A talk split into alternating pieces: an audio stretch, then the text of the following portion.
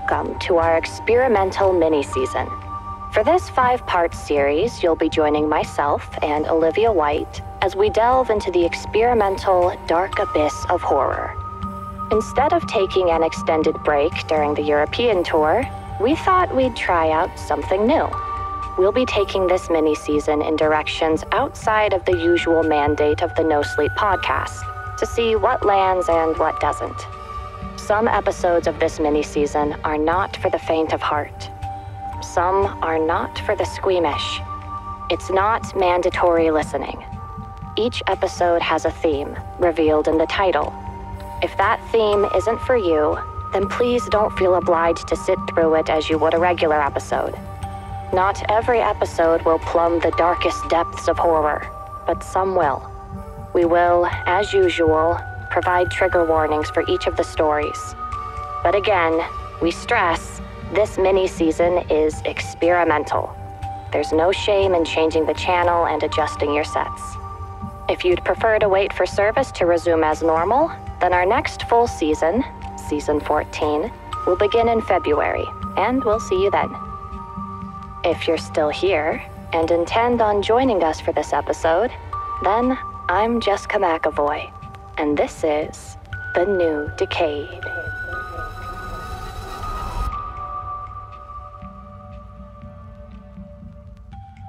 Hello and welcome to our inaugural episode of the No Sleep Podcast presents The New Decayed. I'm Jessica McEvoy, and I'll be your host on this journey through the experimental as we embark on a mini season in which Olivia White serves as showrunner. This is episode one, and it's entitled Inner Demons. It deals with people struggling against things inside themselves trauma, PTSD, addiction, loss. But before we get into that, there are some announcements to make. Firstly, why is this mini season happening at all? Well, you may or may not be aware that David and the British team are off touring Europe. First the UK, then select other countries in the continent. Normally, we'd be launching season 14 around now. But with the tour happening at the same time, we decided to take the opportunity to offer something different. There's no fixed length for these episodes, and they'll be available to anyone who wants to listen. Season Pass 13 owners will receive the episodes ad free a day early, but the content itself is available to all. As we noted in the disclaimer, this mini season might not be for everyone. We'll be testing out some ideas for additional content, new and old. Some might seem alien and far removed from what the podcast usually does. Others might seem nostalgic and familiar, especially to those who hold seasons 1 and 2 dear in their hearts. It might be an unmitigated disaster, but let's hope not. Second item on the agenda is a fantastic project by beloved No Sleep podcast artist Hassani Walker, alongside our extremely talented producer Phil Michalski and our musical maestro Brandon Boone. It's a stop motion animation called The Christmas Visitor, and they're looking to fund it via Kickstarter to take on the festival circuit this year. It's an excellent looking short film, as you can see from the trailer on the Kickstarter and they could really use our support right now. So head over to the link in the show notes and back the project if you can, or even just sharing it on social media will be a great help. Thirdly, and finally, big thanks and a shout out to Brandon Boone. Wow, two thanks to Brandon in one episode? Kind of excessive, but okay, for composing a brand new experimental theme for this mini season while preparing to go on tour and writing all the music for that. Olivia and I both hugely appreciate it. Wow, assumptions, Olivia. And I hope you enjoy this new take on our iconic theme. And that's it. Now, on to the stories. In our first tale, we meet a man who finds himself haunted by an unusual group of ghosts. While they might not be the horrifying monsters we've come to expect from a ghost story, it's easy to imagine how difficult living with spirits like these would be. Sharing this tale with us is author Robert Stahl, and as he proves, ghosts don't have to be after you to put your life at risk. performing this tale is Graham Rowat. So try not to party too hard, and don't let the specters trash your apartment, especially when you're dealing with ghosts on drugs.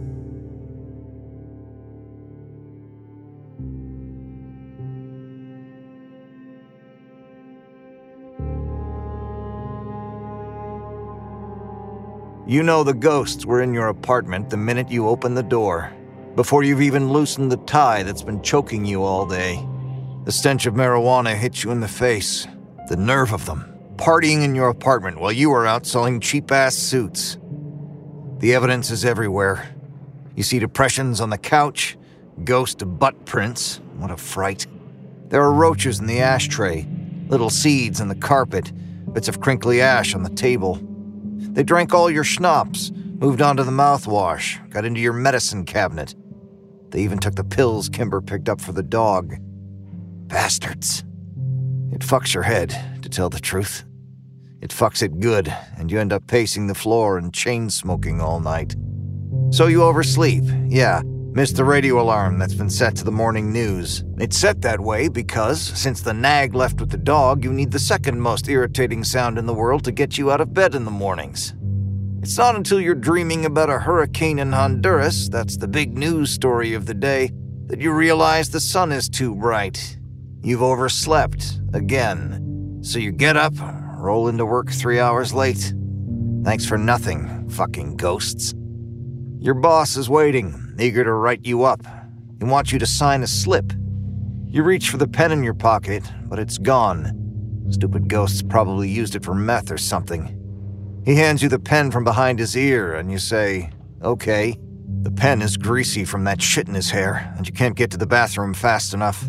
You wash your hands in hot water, scrubbing and squeezing until they're red and blistery, and then you feel like a dummy. Blistered hands are not okay. They're making your life a mess, these ghosts. Nothing can stop them when they're on a bender. The fuckers got smart last night. They unplugged your alarm clock so you wouldn't wake up and catch them. You wake up anyway when you hear clanking in the living room. You almost surprise one, too, but he vanishes into the walls, leaves behind a scorched glass pipe. There's a smoky haze in the air, torn squares of foil everywhere, all grimy and smeared. There are smudges on the furniture, an aluminum can ripped open on the table, tiny drops of blood where one of them cut his finger.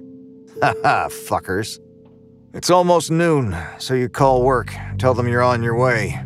Your boss tells you not to bother. Take some time, he says. Decide if you really want to work here. You don't, of course, but you don't need him to know that. So you say, okay.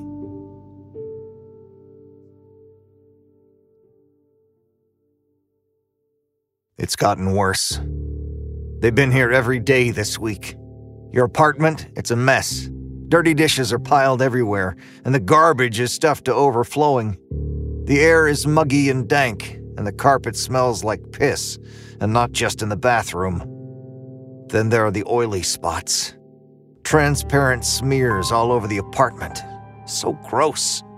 Their jacked up heartbeats make them ooze ghost grease on whatever they touch the door jams, the table, the remotes, especially the remotes.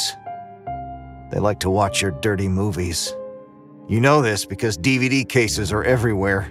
Skin rags flipped open on the couch, on the floor, ripped pages all around. Random girl parts cut out with scissors, reassembled on the table. Composite girls with perfect tits, perfect asses, perfect smiles. You find Kleenex wads stuck to the carpet, crusty washcloths in the hamper. Jesus, what to do, what to do? You catch one, finally, in the bathroom when you turn on the light. He's standing in front of you, a pasty ghoul with open sores and wild eyes glaring out from darkened sockets. Your heart flips. But when you look again, he's gone. It's just you, staring at the mirror. Why are they here, you wonder? Or are they here? They're making you miserable. You hope they don't come tomorrow. These ghosts are going to be the death of you, possibly. maybe it's time to do something. You look up therapy groups online and find one for depressed adults. Oh, joy. You stand in a room full of strangers and you talk about stupid shit. Like the people you've wronged, the things you wished you hadn't done but did, the things you wished you'd done differently. You go to two different meetings and you drink bad coffee and stare at your watch and think they're all a bunch of idiots. Then, on your third visit, they ask you to talk. And you're like, um, shit. But then something breaks, like an egg inside of you, and all those tender pieces you've been ignoring spill out, and you spill everything. Everything. To a room full of fucking strangers. They listen. And listen. When it's over, they're on you like maggots on a piece of shit. It's okay, they say, all awkward hugs and cold coffee smiles. You can change if you want. Slowly, you start to believe them. So you go back to your apartment. It doesn't take long to gather up the stuff the pills, the weed, the booze, and throw it in the dumpster. You even wave to the garbage man when he hauls it all away. He just looks at you funny. It's not easy. Nope, not at all. You get the shakes for three days straight. You scratch sores into your face with all your nervous energy. You cry yourself to sleep more than once. It's tough, damn it. But you make it somehow. Weather out the storm, so to speak. And then, something amazing. You stop feeling like crap all the time. Your skin clears up. You put weight back on. But the best thing? No more ghosts. Which means you're sleeping better. So the mornings don't hurt like they used to. You do push ups in the living room just because it feels good. It's not long before you work up the nerve to strut down to the store, talk your boss into giving you your job back. Even Kimber's back in the picture, sort of. Just phone calls for now, but maybe more soon? Her voice doesn't annoy you like it used to. If anything, you decide it's got a musical quality. It's actually kind of beautiful. She does this silly stuff that makes you laugh, like put the dog on the phone so you can talk to him. You make your voice real high and you do kissy noises and you say dumb things like, Who's a good boy? But you're pretty sure the dumb shit doesn't get it. All he does is pant, pant, pant into the phone. But you don't mind it much, really. You don't mind it much at all.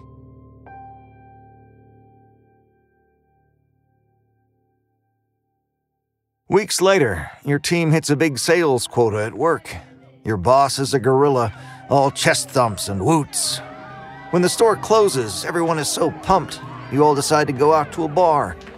The drinks help you all pretend to like each other, it's beer, whiskey, beer, whiskey, beer, whiskey, and then you're feeling pretty damn good. Better than you felt for months, probably. You drink until they all load into taxis like a bunch of clowns, and you wave goodnight. Tell them the night air will do you some good. The moon is glowing like a meteor from another dimension, like it's giving you powers or something, and you barely feel the sidewalk under your feet. Maybe you're flying. All you know is you don't want it to end. It doesn't have to, a voice inside of you says. So you reach for your pocket and pull out your phone.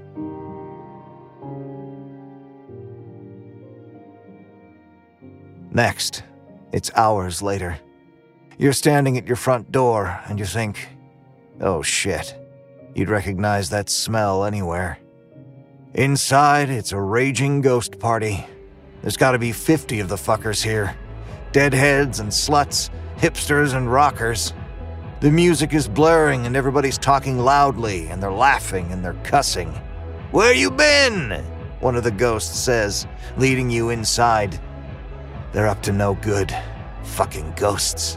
They're guzzling liquor out of paper cups, screwing on your furniture. There are goddamn drugs everywhere. You see them in plastic baggies, in dirty foil wrappers, in fluffy piles on the table. They're doing it in every way imaginable, snorting it noisily through straws, rubbing it on their lips, smoking it in Pyrex pipes. Someone shoves a bong in your face. You think, fuck it, and take a long, slow drag. Why not, you figure? It's just one night. The buzz, it's like, damn. Wait, what were we talking about? now your worries are slipping away. Soon, all you care about is the drinking, the smoking, the motherfucking party, man. You're at it all night with your new friends. I said all night, baby. Until the sun comes up. Shit's all over everything. That's when somebody passes around a bottle of pills, little tiny red ones, and you wolf down a handful. It's not long until you're drowsy, and you drift off to sleep. And sleep. And sleep.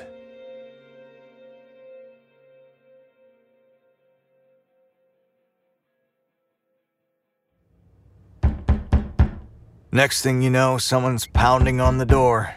You're too tired to give a fuck, though. Sleep. That's what you need. Silence. That soothing deadness. You open your eyes to find. Wait. What are you seeing? The perspective's all wrong. Kimber's in your apartment, but it's like you're hovering above her, like the action is happening under your feet. She's red faced and bawling and hysterical. A mess. Damn, you've never seen the nag so upset. She's kneeling over some sleeping dude and slapping his face and crying. She's telling him to get up. Get up, you piece of shit, god damn it. She's got the dog with her, and a fucking policeman, too. Christ almighty. Then it hits you. That dude, he's you. There's no time to dwell on it, because your new friends are here now. Your ghost friends. Pretty soon there's a beer in your hand, and the party's raging all over again. You all sit there and watch the scene with Kimber like it's a goddamn TV show.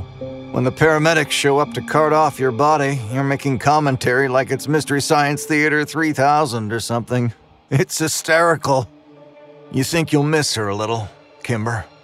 The dog, maybe more. But hey, it's not like you're gonna be alone. You've got these awesome new friends. A whole apartment full of them.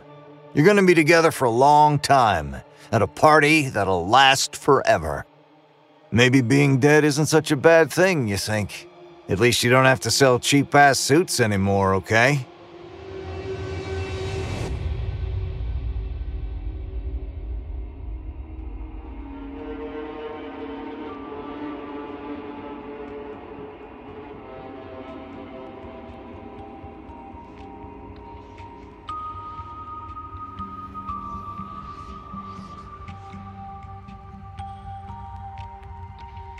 Looking to become parents is a dream for many couples. From that initial positive test to the ultrasound scans to the moment your offspring is brought gently into this world in a beautiful, magical way. Of course, we're glossing over the extreme stress and trauma and drugs and searing agony, but it's still beautiful.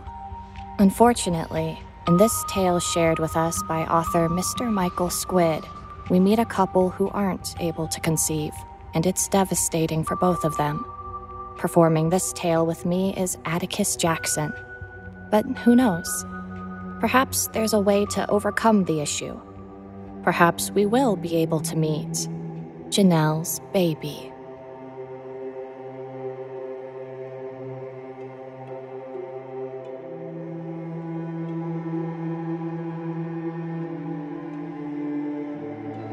Janelle and I couldn't get enough of each other in the beginning. We were young and insatiable, attached at the hip in every way. When I finally proposed, she responded with a tearful yes, but soon she began asking her own question, one I was less eager to answer. She'd hold me with her smooth, sweaty legs as we lay exhausted in bed. Her pounding heart would beat against mine as she lay on top of me and she would whisper into my ear, Can I have a child now? I was hesitant at the start and would pick from a number of preloaded responses. Soon. Of course, just not yet. I want us to be more financially stable before starting a family. I was young and wanted to focus on my career, and the permanent jump into parenthood with no experience was a terrifying thought. Still, I loved Jen more than I'd ever loved anyone. When we finally married in a small, intimate ceremony upstate, I began to realize I wanted to raise a child too. Though young, it was true we weren't getting any younger. One night, about a month after our wedding, Janelle squeezed me with her arms and asked the question Can I have a baby? Yes. I'll never forget the glint in her tear filled emerald eyes as she took in my reply. They sparkled with a passion I'd never seen before, and a sudden lust consumed her. Birth control was immediately cast aside.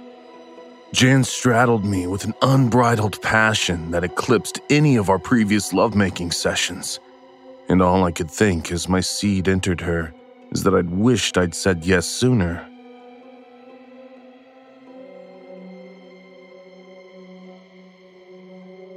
Those first few weeks, we spent every evening in each other's sweaty embrace, rarely bothering to get dressed until the jarring alarm woke us each morning. Janelle began the bi weekly habit of skipping to the bathroom to pee on a plastic stick, eager to see those two lines appear. But they never did. After a month of waning enthusiasm, the skip became a trudge.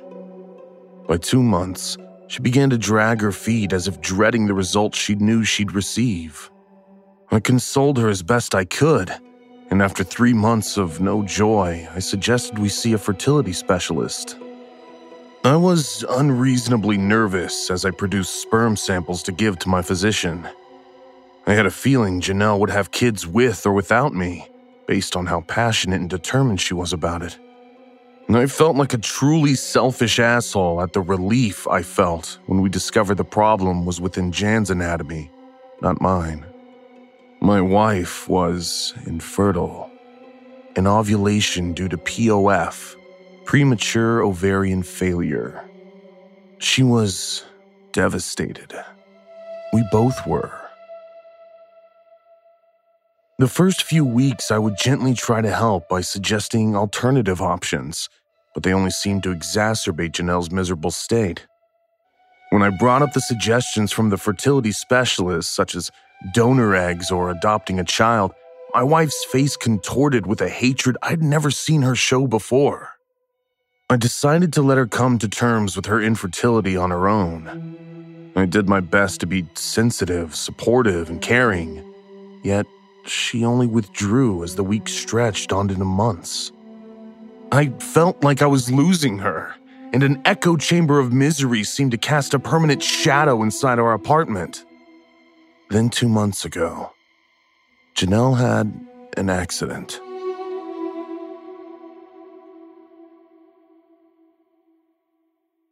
I was on my lunch break uptown when I got a call from my wife in the hospital she worked at. She assured me everything was all right. She had sliced the tip of her thumb off while chopping vegetables. She just needed stitches. I was going to rush over, but she assured me she was fine and to wait until after work. When I picked her up from the hospital, Jan rushed over and squeezed me tight, crying hot, wet tears into my chest as she apologized over and over for having been so cold to me. We held each other and cried, releasing the toxic buildup that we'd held in for so long. I teased her about her puffy bandaged thumb with dad jokes about hitchhiking and mentioning how she, with her perpetual thumbs up, appeared to be giving everything an approval of coolness. She groaned, but then truly laughed for the first time since her diagnosis. It felt like everything might actually be okay. Janelle began smiling, laughing, and truly living in the present with me once again. That sparkle that I'd missed for the past few miserable months returned to her crystal eyes. Facing one's own mortality has a way of knocking other problems down to size, and Janelle seemed to follow that pattern of putting things into perspective. Despite her improvement in mood, however, she continually shied away from my physical advances. It was as if sex had no productive purpose anymore, so she'd lost interest in it altogether. Not now, please. I'm just not ready yet. It doesn't feel right. I'd nod and breathe deeply before letting her know I understood. I wanted to spend my life with her. There was no rush. Then Jan began dressing differently. Long turtlenecks and blue jeans quickly replaced her form fitting outfits. She would switch out into long sweatpants in the bathroom each evening, and I felt she was intentionally hiding any glimpse of her body to avoid turning me on. However, I soon began to notice the strange way her clothing hung and realized she'd been losing a dramatic amount of weight. In a matter of months, she had withered away from the curvy woman I couldn't get enough of into a slim, stiff version of herself. I knew I hadn't grown less attracted to her, that it was simply the rapidity of the change that made it so jarring, and I'd get used to it. But deep in the recesses of my brain, I began to admit that the change was unsettling me, and it was only getting worse.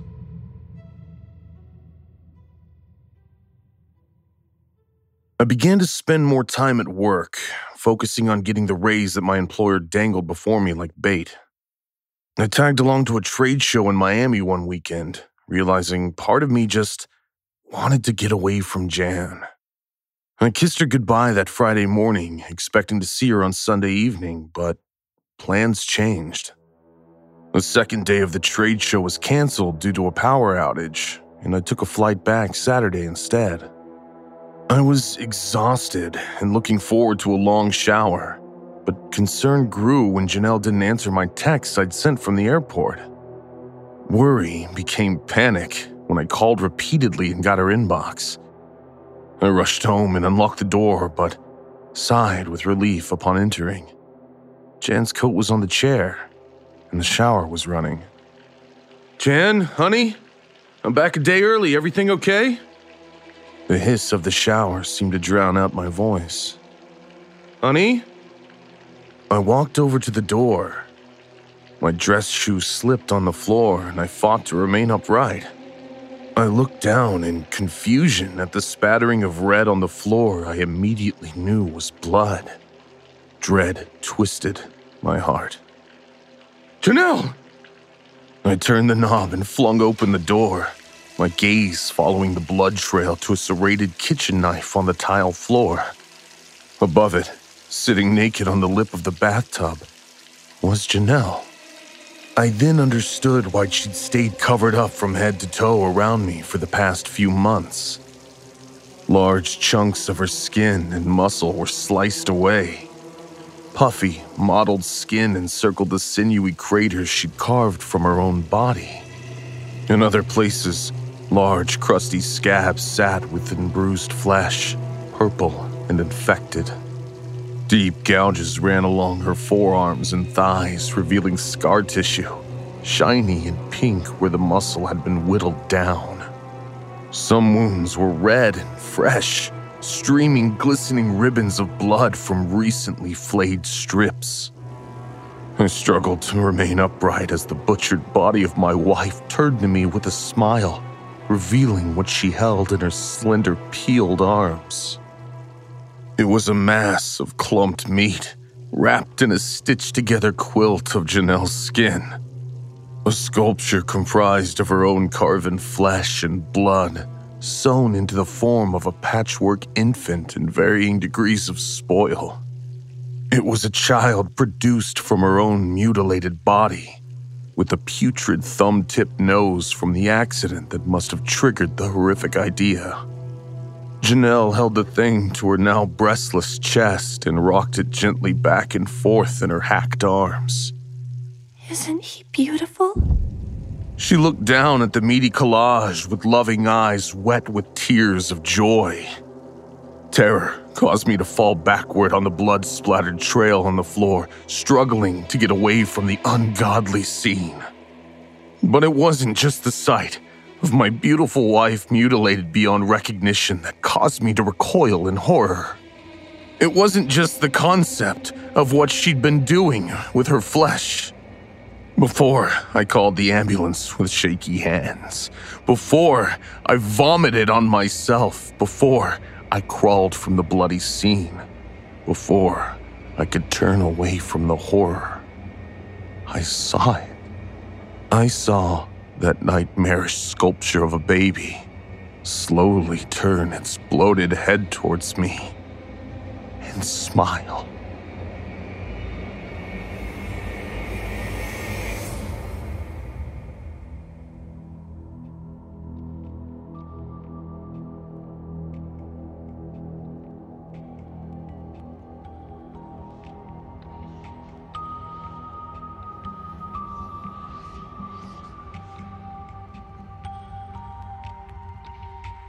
In our final tale, we meet a mother who most certainly did conceive, and most certainly does not gloss over the extreme stress and trauma and drugs and searing agony. Nor does she gloss over everything that comes after for some mothers. Postnatal depression and similar issues often go overlooked by society, but in this tale shared with us by author Gemma Amor, we explore the darkness that so often goes ignored in the experience of motherhood. So join me as I perform this story in which we meet a struggling mother, a devastated child, and the strangler.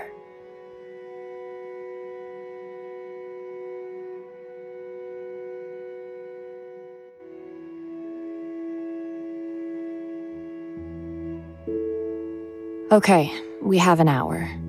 So let me tell you a story. Better still, let me paint a picture for you. Imagine, if you will, a room in a house. The room is dark and hot and stuffy. The curtains are drawn across the windows, and the door is closed firmly against a dreadful sound the sound of a small child screaming. The screaming is a relentless, savage dirge that has been escalating in volume and intensity for a full hour. It is coming from the mouth of a confused, angry toddler whose tiny fists beat against the door, demanding attention and reassurance, and getting neither. Inside the room, her back to the other side of the door, braced against the screaming assault, a woman sits alone on the floor, her head resting heavily on her drawn up knees. The woman is not crying or covering her ears against the sound of her child's inconsolable tears, nor is she angry or panicked or scared. The woman is nothing. She's just sitting there, barely existing letting the odd tear leak half heartedly down her cheek, eyes wide, staring into the distance. The screaming and banging ramps up a notch. The child is getting desperate now. The door thumps into the woman's spine as the child kicks against it, demanding to be let in. The woman, in case it isn't obvious, is me, and the child is my son. Later, someone, a person like you maybe, might call it postnatal depression. But my poor kid, my darling boy, my life and soul, who has no idea what postnatal depression is, doesn't give a shit about that. He is having a full scale toddler tantrum, which is actually a very normal, healthy developmental thing, or so I'm told. I am not having a healthy, normal reaction to it, however. I should be consoling him, cuddling him, or at the very least, cautioning him with that ancient, somehow successful threat counting to three. Funny how things come in threes in life, isn't it? Like the Holy Trinity and primary colors and the three little pigs. I've seen other parents do it. Start counting to three in slow, menacing tones. And the kid, whatever it is up to, stops doing that thing it shouldn't be doing and behaves itself, terrified of what happens when their mom or dad reaches three. Like the Jacksons said, easy as one, two, three. Well, easy for them. I mean, I would try it myself, but I can't speak. I can't even open my mouth. My tongue feels heavy, like lead. And if I could remember how to make words with that tongue, I'm not sure I'd know how to use it anyway. And so, we have moved beyond the point of return. No amount of cautioning or counting to three will help here in this situation, because things have gone way past that.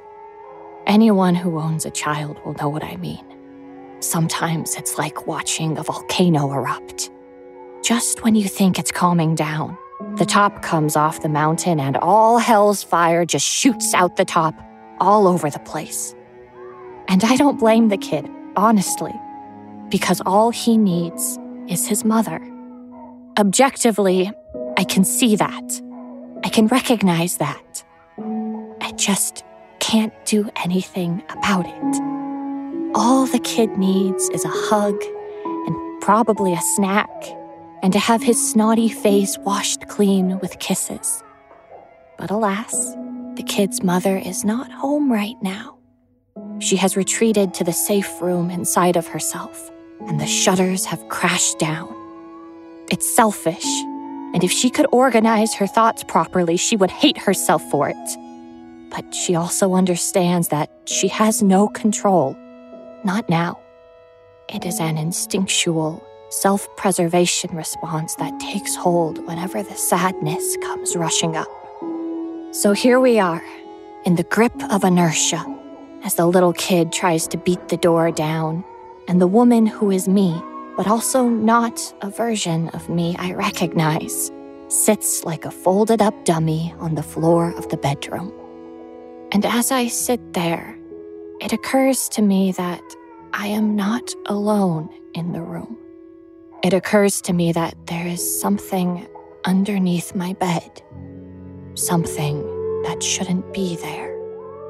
At first, all I can see is a shadow, a long, irregular shadow.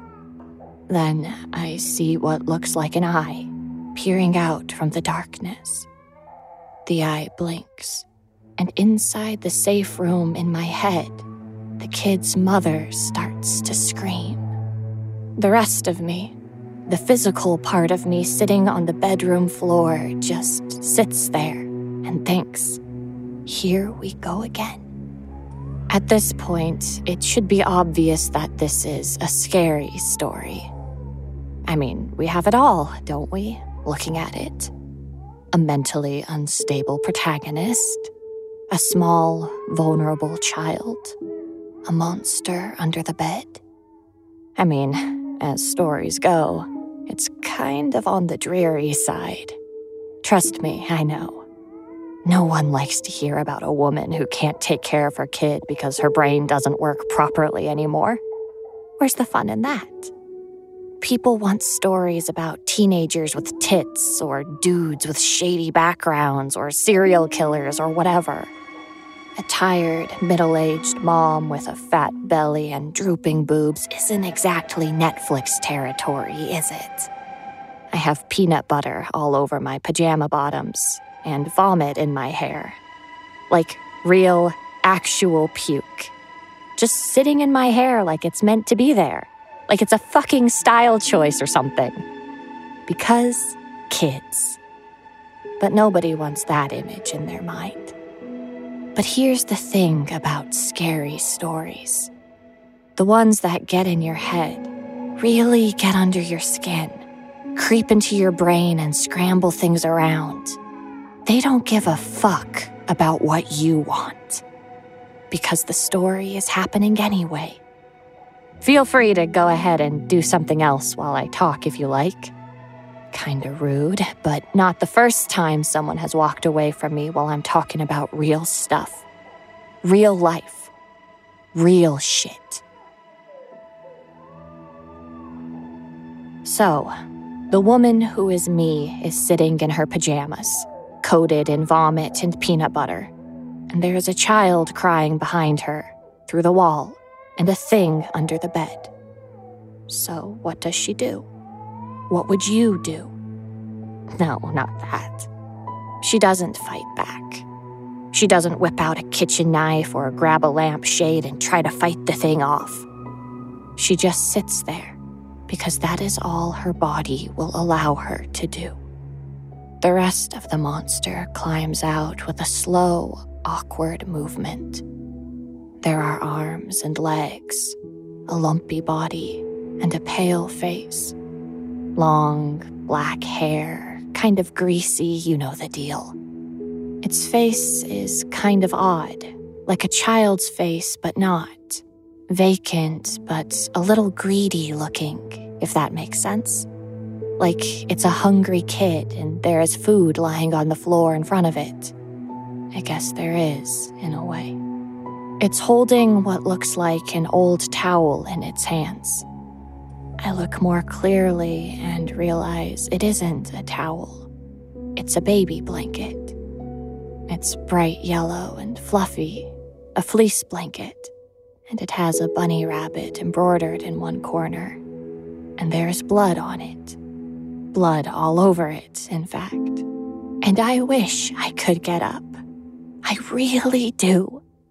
But the thing gets closer and closer, and I can see it has chubby little arms, like a baby's arms, only larger, and the hands are enormous. It snaps the blanket tight between those hands as it comes for me, like an overbearing father in a black and white movie snapping a belt tight in his hands before he administers a darn good whipping to little Jimmy, who had spent the whole day being a total asshole. We don't do things like that. Not these days. And boy, am I glad. Because realization dawns that mom's hairbrush or wooden spoon approach might be half the reason I've run batshit crazy now. Like the realization the monster is on me now. It straddles me then, lifting one pasty, flabby leg over me as I sit on the floor until it is riding cowboy, staring at me. It pushes its face right up close into mine, and I know what comes next because this is not the first time I have seen the strangler. Its body is a horrible, dumpy, doughy bag of skin, and the skin is moving.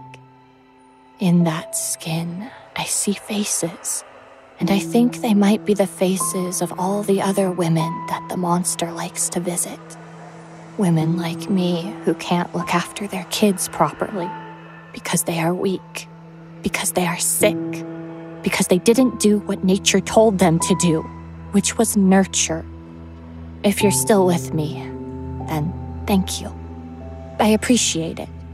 Because loneliness is part and parcel of being the woman who is not me.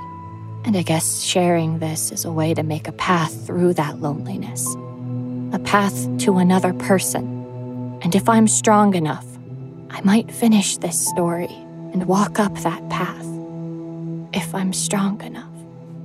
Boo! I can hear you thinking. Get on with it. Tell the story, the one with the monster. Stop talking about yourself. Talking about yourself is not allowed. Which might also be another reason why I'm batshit crazy. But I'm not the psychologist here. If I were, I would wear better clothes, get a haircut, drink fancy cocktails, buy a glass dildo and enjoy it with a crisp Zinfandel in my swanky, clean, minimalist upstate apartment. The one with a panoramic view and a whole refrigerator just for wine, floor to ceiling. God, can you imagine? For Christ's sake, I'll never get there like this. Give me a little slap, would you, Doc? Okay, okay, I know you're not allowed to actually hit me, but I need something. Maybe a glass of water? Can I have a glass of water? Thank you. anyway, the yellow blanket is now twisted up, wound tight like a rope between the strangler's hands. And then the rope is around my neck and the strangler whispers something in my ear. It only ever says one word, being a fuckload more economical with words than I am. Mine. And then it does what it does best It pulls the rope tight and watches me choke. I should probably apologize at this point. Okay, we have a little strangulation, but honestly, there's not a lot of blood in this story. And I know, I know, people like blood in scary stories. They like the color red. They like descriptions of gore and gross things like intestines and brain matter and arteries spraying red shit everywhere. I'm going to level with you. There's no blood in this story. I mean, I'm not squeamish or anything. I pushed a 9 pound, 11 ounce baby out of my vagina. Let me tell you, that was a horror story.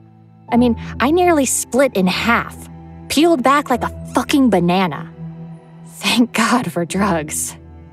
All the drugs. I'm sorry. I'm sorry. I broke another rule, didn't I? Don't talk about childbirth. Number one way to put your audience off. I just can't help it. It's like vomit, but with words. It just comes out. You see, a person spends so long not talking to a single other human being aside from a small child, and you kind of forget all the rules and social niceties when you do get the chance.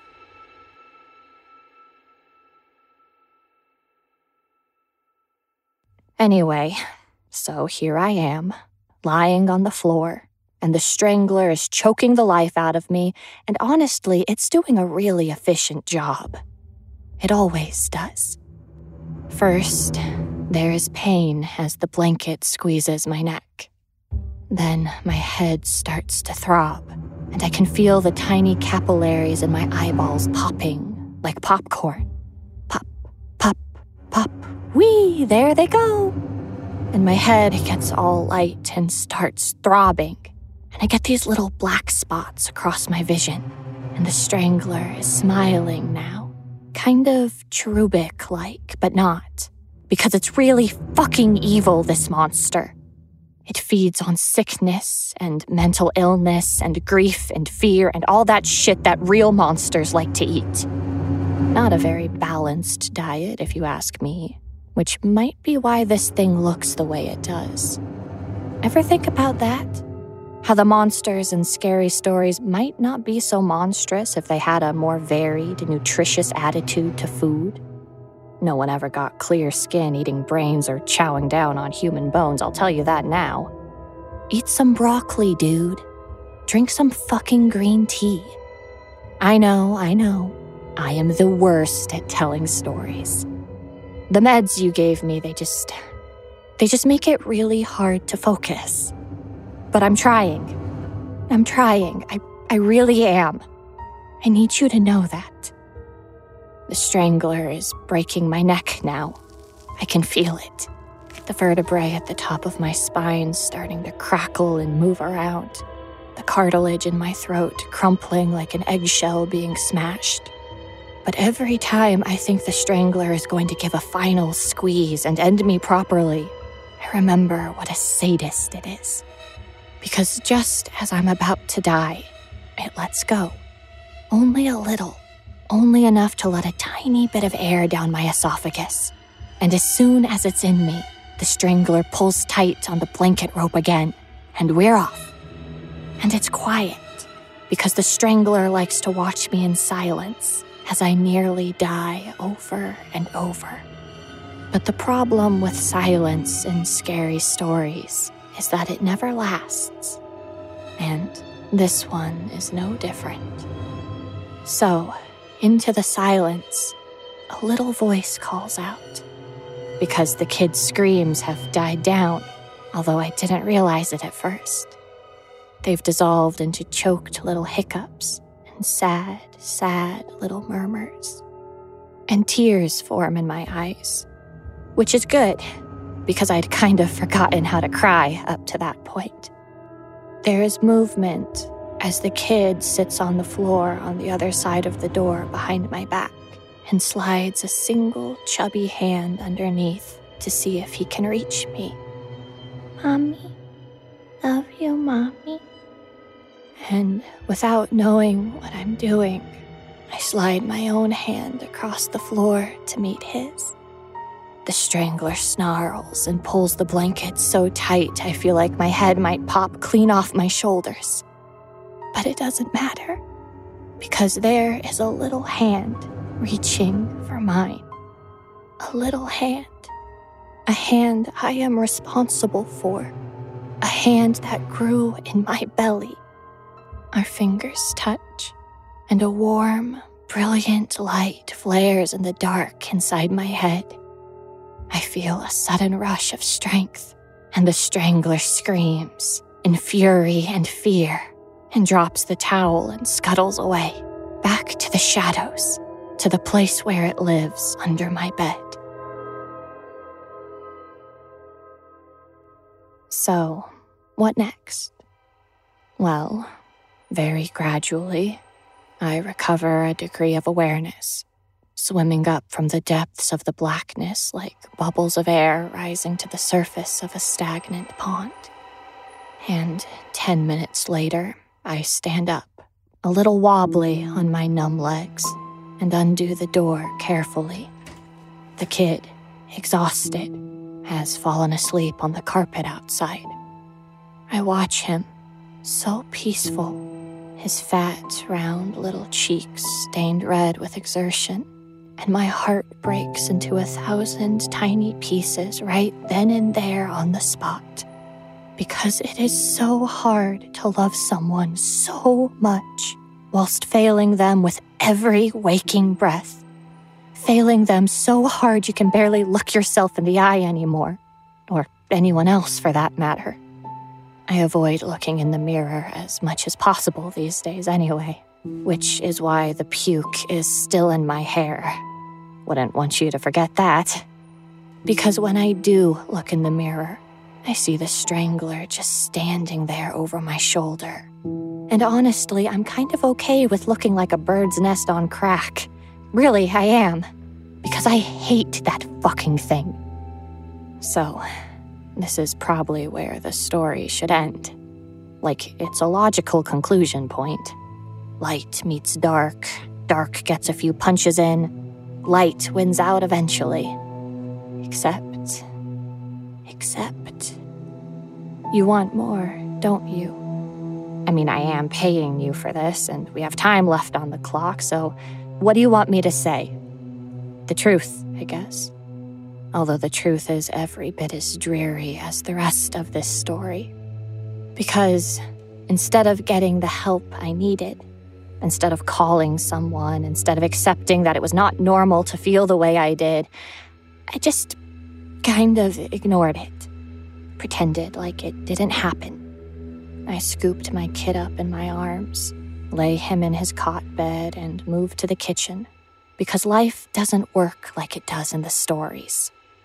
I didn't have that amazing moment where someone looked me in the eye and asked if I was okay. Instead, I just got on with stuff. Stuff like the endless piles of laundry to navigate, and meals to prepare, and work schedules to plan, and daycare bills to pay, and shit to wipe off the kitchen floor. Literal or metaphorical, I'll let you decide.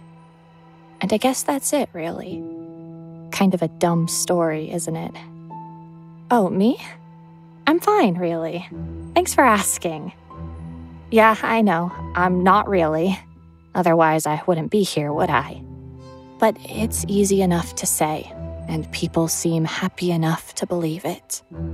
And in the back of my mind, you see, the strangler is always there and it whispers to me the same thing throughout the day that idiot litany that blots everything else out. Even now, sitting here with you, I can hear it. Listen, carefully. Maybe you can hear it too. Shh, you need to listen hard. There. There it is. See? I'm not crazy. Monsters are real. The Strangler is real and can't be defeated. Only scared away for a while. There it is again. Are you sure you can't hear that?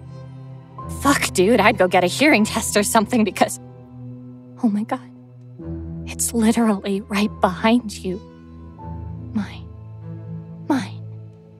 Mine. Ah! Ah!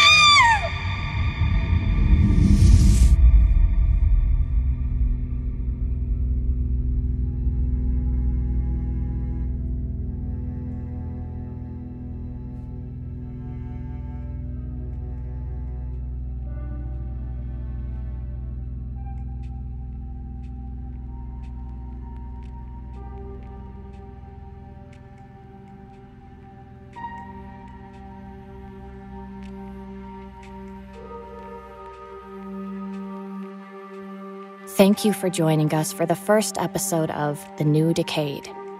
If any of the topics dealt with in today's episode have affected you, then there are links in the show notes to find support and help. Don't be afraid to reach out and talk to someone if you need it, no matter your inner demons. Express yourself through talking or through art or whatever helps you to be safe and healthy. Look after yourselves out there. We all have inner demons and there's no shame in seeking backup to fight them. I've been Jessica McEvoy, and this has been The New Decayed, Episode 1 Inner Demons.